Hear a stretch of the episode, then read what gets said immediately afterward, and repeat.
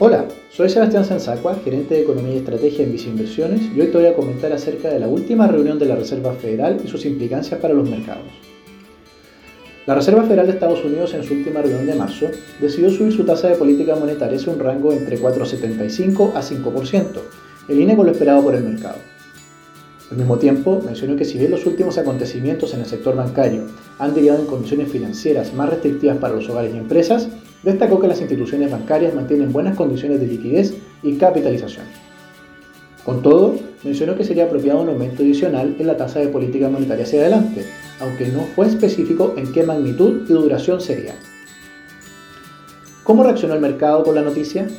Al principio, la reacción fue positiva por parte del mercado accionario, lo que creemos respondió a la visión de este de que la Reserva Federal estaría pronta a finalizar su proceso de alza de tasas.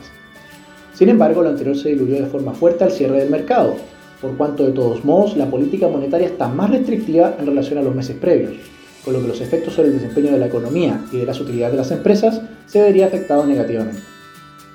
Al mismo tiempo, las declaraciones de la Reserva Federal se cruzaron con las efectuadas por la Secretaría del Tesoro de Estados Unidos, Janet Yellen, en donde mencionó que no estaban estudiando la aplicación de medidas adicionales de protección hacia los depositantes del sistema bancario en Estados Unidos. ¿Cuál es nuestra opinión y visión hacia adelante? Creemos que más allá de los movimientos de corto plazo en los mercados financieros, los argumentos para la gestión de un portafolio de inversión van en la dirección de continuar con una posición más defensiva.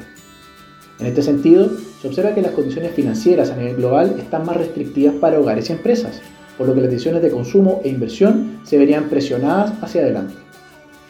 De este modo, la dinámica de las utilidades de las compañías estimamos que está sesgada a la baja en los próximos trimestres, dificultando de esta forma un mejor desempeño de los mercados accionarios en los próximos meses.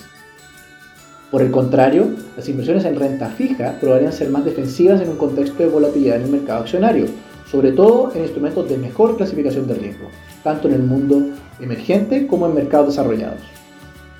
Más aún, hoy cuentan con mayores niveles de tasas de interés, tanto en el contexto local como internacional, por lo que tenemos un componente de la rentabilidad que ayudaría en una mayor consistencia de los retornos en el tiempo.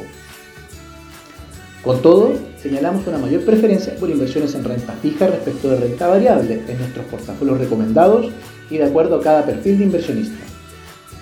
Finalmente, recuerda que puedes mantenerte informado junto a Visa Inversiones.